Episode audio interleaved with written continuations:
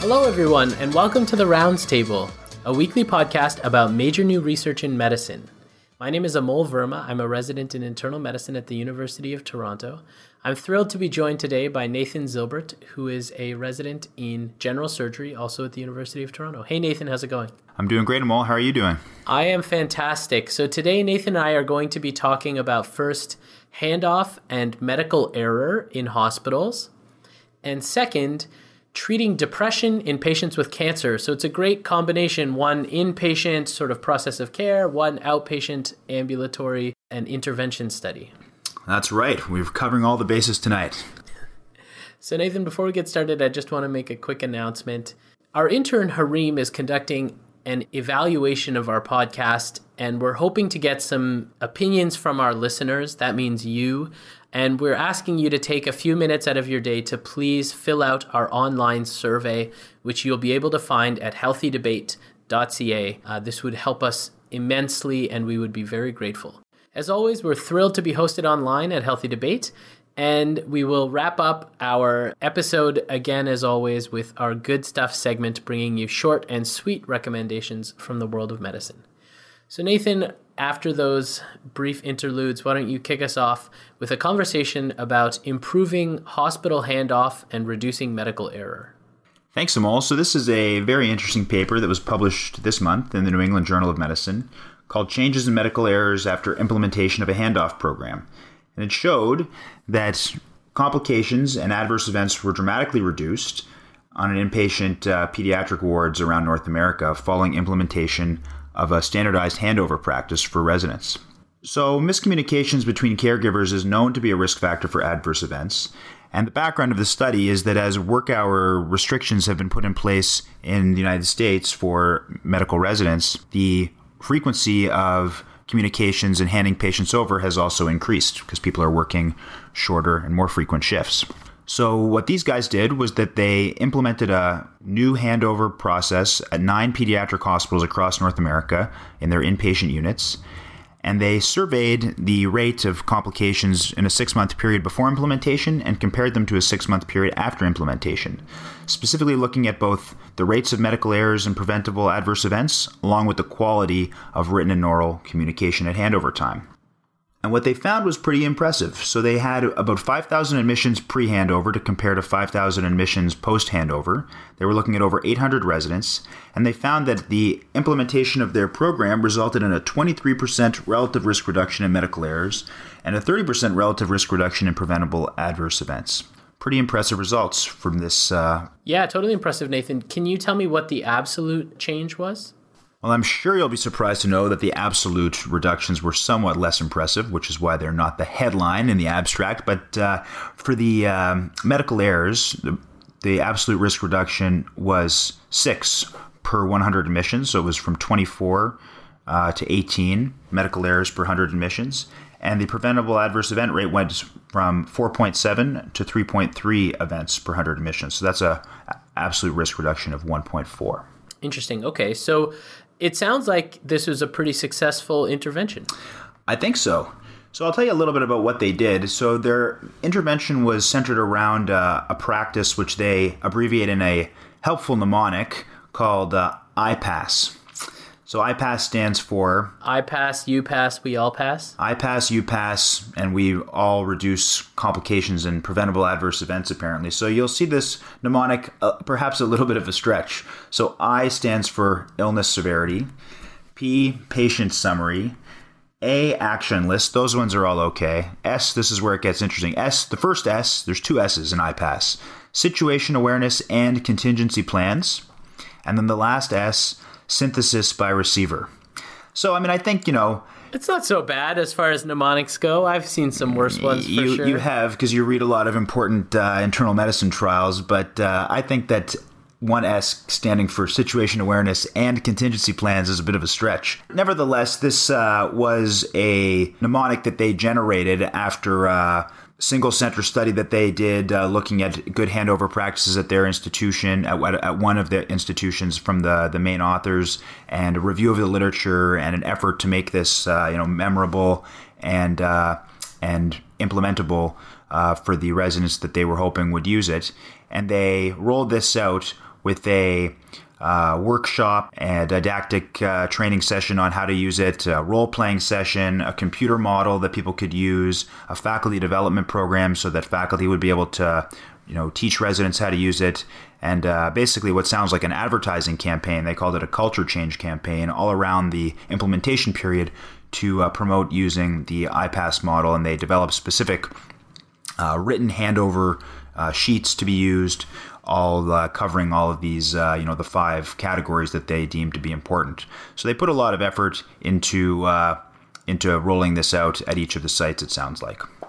Yeah, of course. And so, what were the sites that were involved? Was it uh, academic hospitals? It was pediatric hospitals? Yeah, so they were all children's hospitals, nine children's hospitals across North America.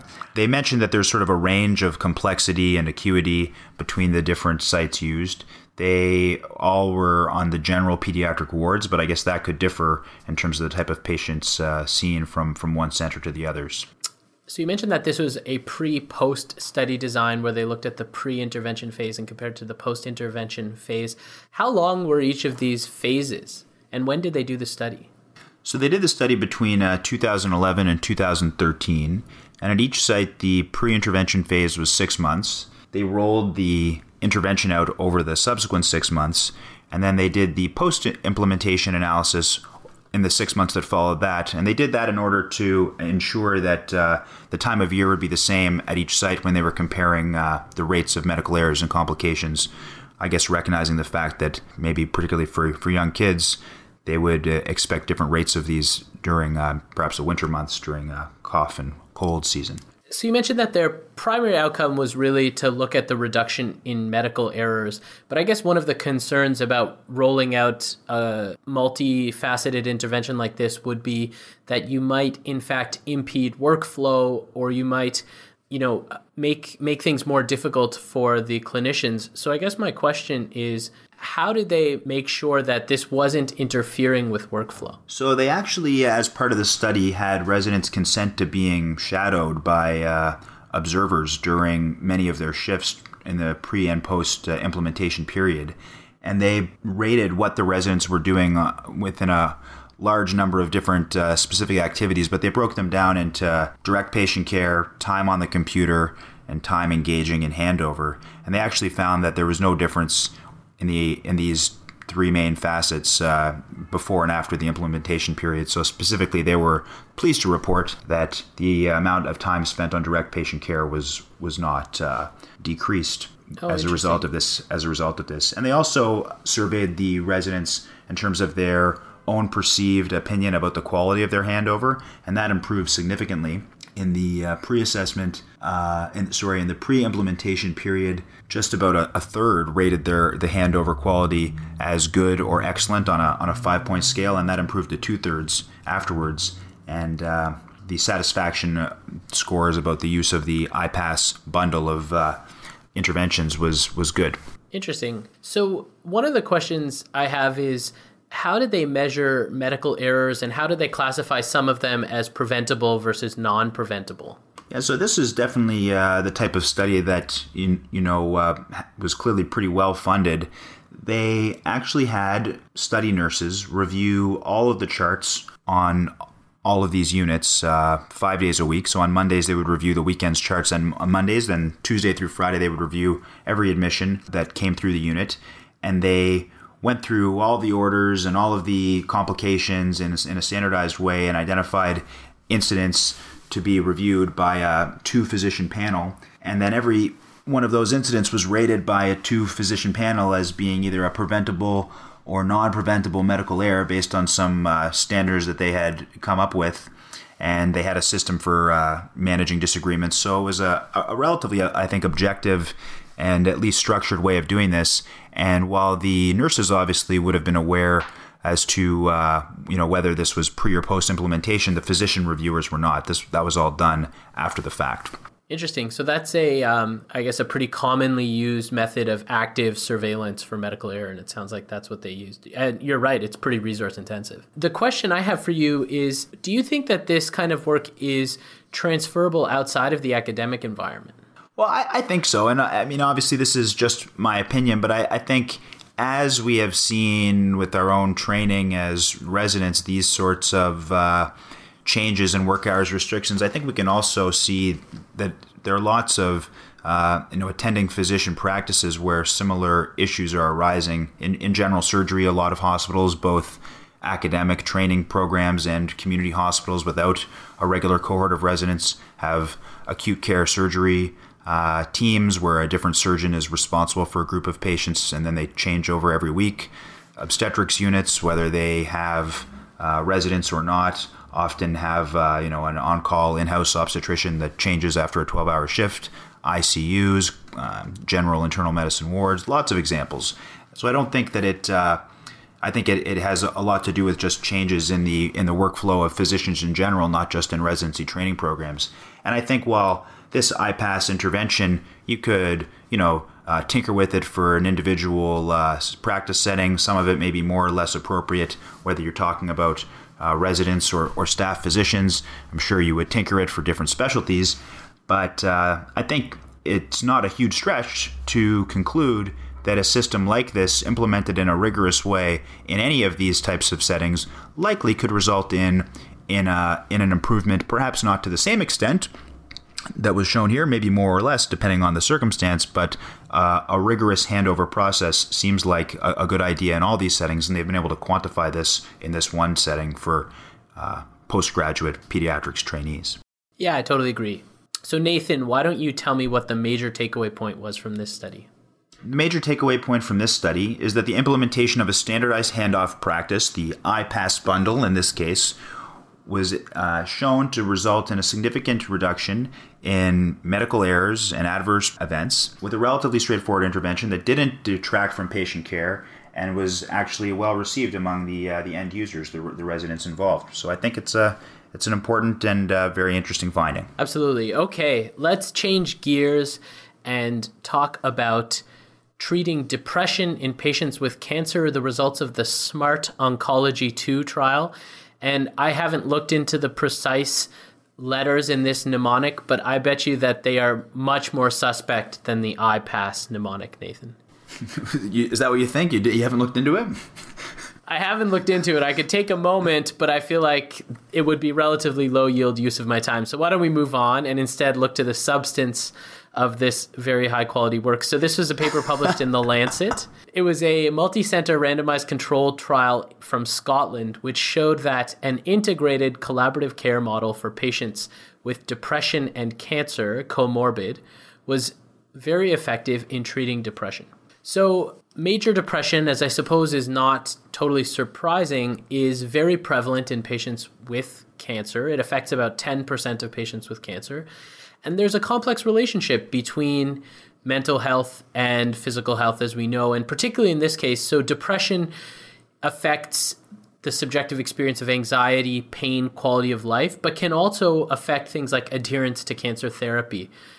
And so, managing these comorbid diseases is both important and probably underserviced uh, at the moment. So, these researchers from the UK developed the Depression Care for Patients with Cancer bundle of interventions.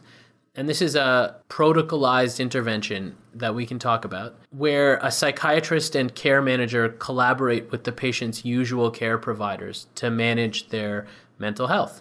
And this study was conducted at three sites in Scotland. They enrolled 500 adults who had a favorable prognosis of at least 12 months uh, and who had major depression for at least four weeks' duration. So, how did they identify that uh, group of patients that met those criteria? Yeah, so they actually have this interesting program where specific cancer clinics, the National Health Service cancer clinics in Scotland, have a screening service for depression. And so all of the patients who screened positive for depression were considered for being enrolled in this study. Okay, and those that were randomized to the intervention group, what was the intervention exactly?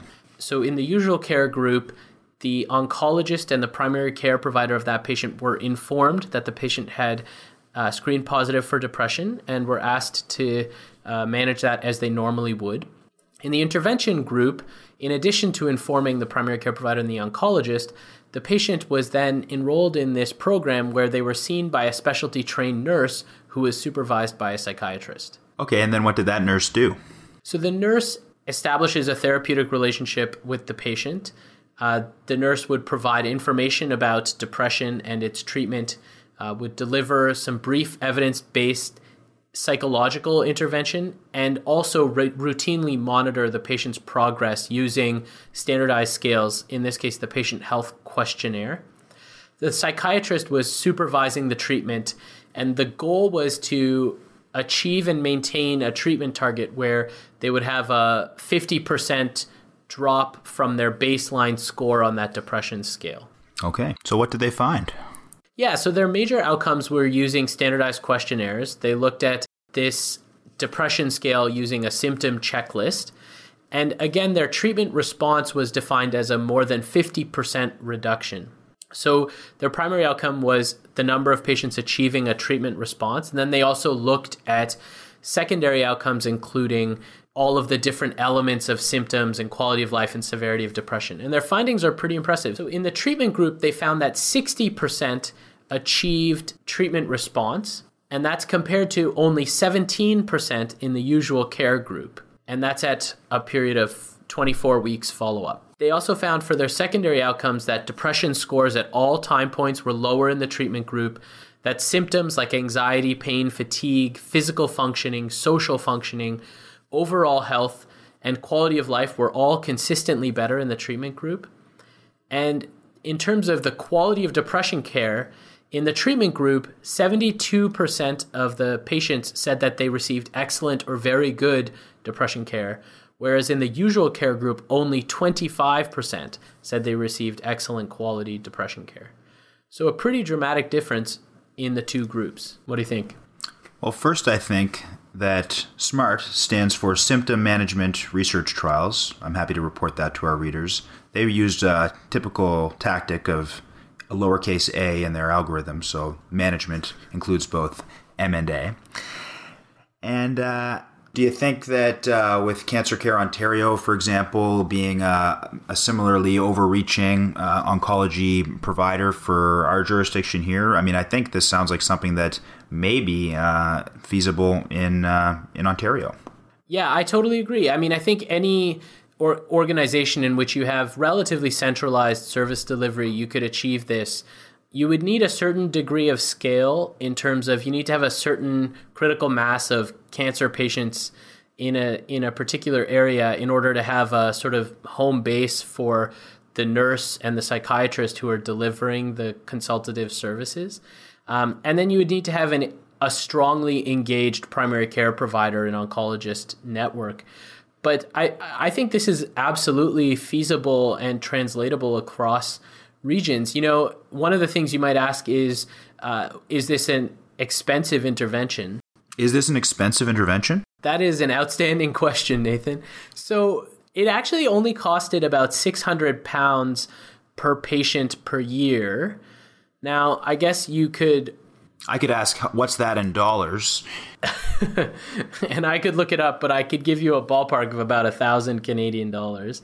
You know, in my mind, considering that there's substantial improvements in quality of life and depressive symptoms, it seems like it's certainly a cost effective intervention. Yeah, I think they've done a good job with all of the secondary outcomes that they assess to show the wide ranging impact of this intervention on physical and emotional and overall quality of life that uh, you know you you can you can argue about the value of it, but I mean, I think it, it certainly shows uh, a, a more wide ranging impact than even just addressing their depression scores, which is an important enough outcome, but it's more far reaching than that. Yeah, I totally agree.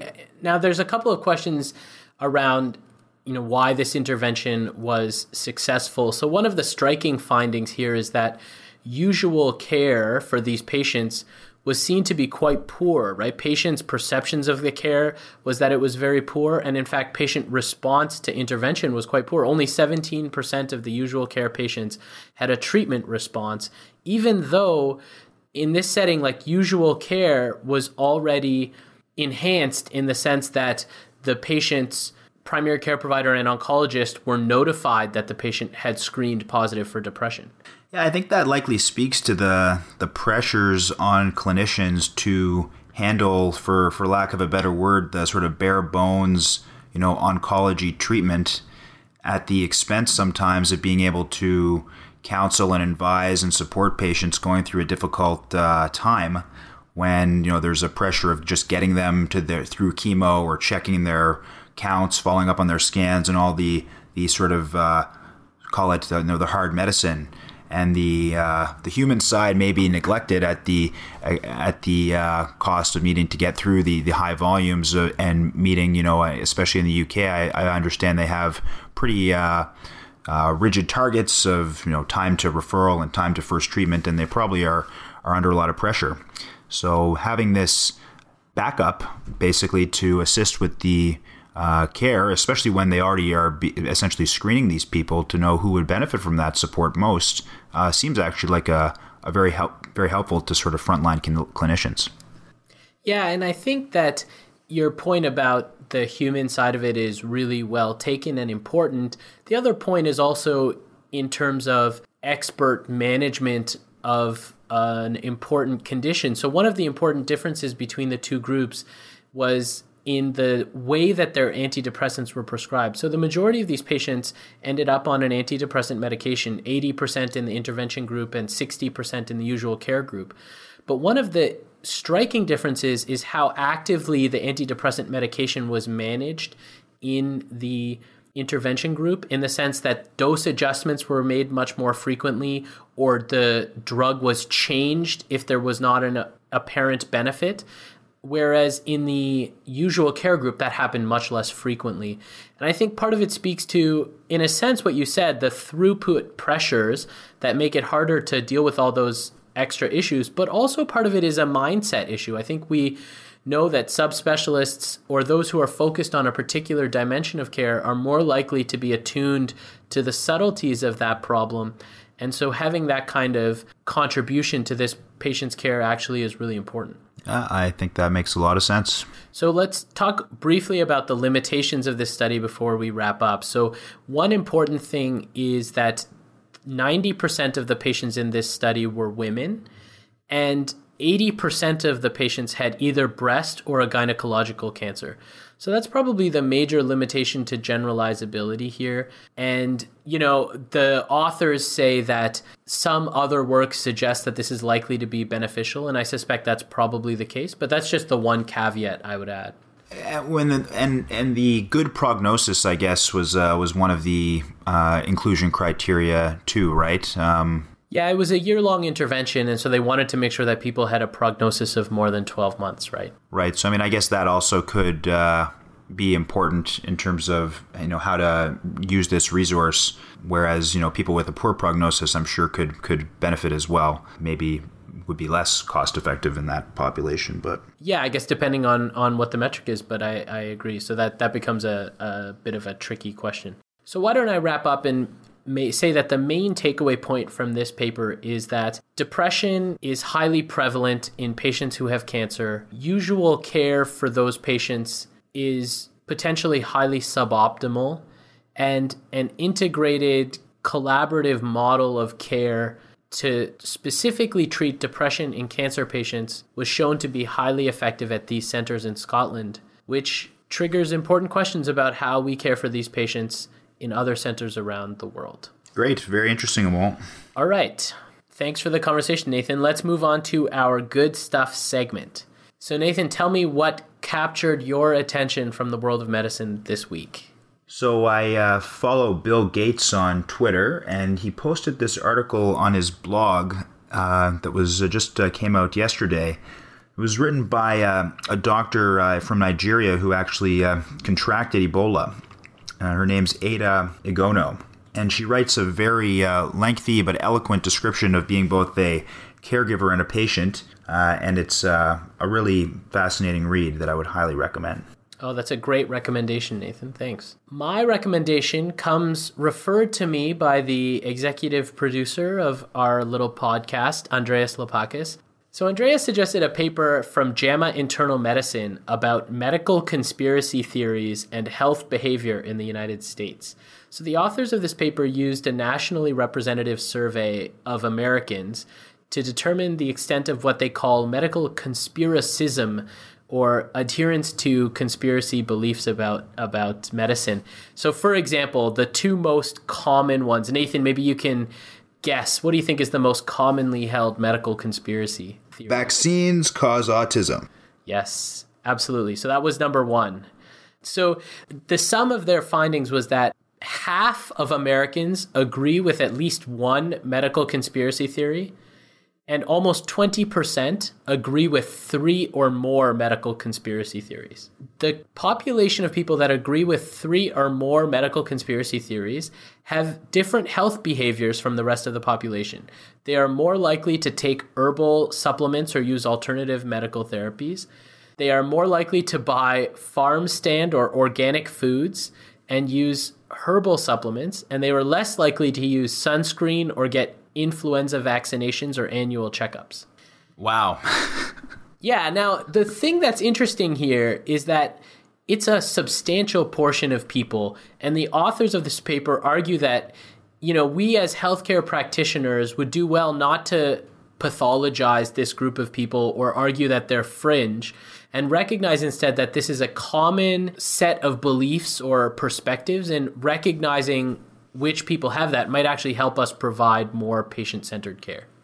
Well, I think that's that's definitely a fair point, and we see this all the time of people. Uh, you know, they're sort of refusing surgery and being surprised, or refusing chemotherapy and being surprised. And obviously, we uh, do need to try and figure out ways to convey our our opinions and recommendations to people that are in their best interest. And I think uh, I think you're right. I think having some insight into the the prevalence, at least south of the border, of these attitudes uh, may, may certainly be helpful. So that's an interesting one. Perfect. So thanks to Andreas. And that cues me to remind any of our listeners if you have a great idea for a good stuff uh, article, please send it our way. You can post online at healthydebate.ca or you can tweet any one of us. You could tweet us at Rounds Table or tweet me at at Amol A. Verma. Tweet me at, at N. Zilbert. There you go. Or tweet Bill Gates. All right. Thanks, Nate. Bye bye. Bye.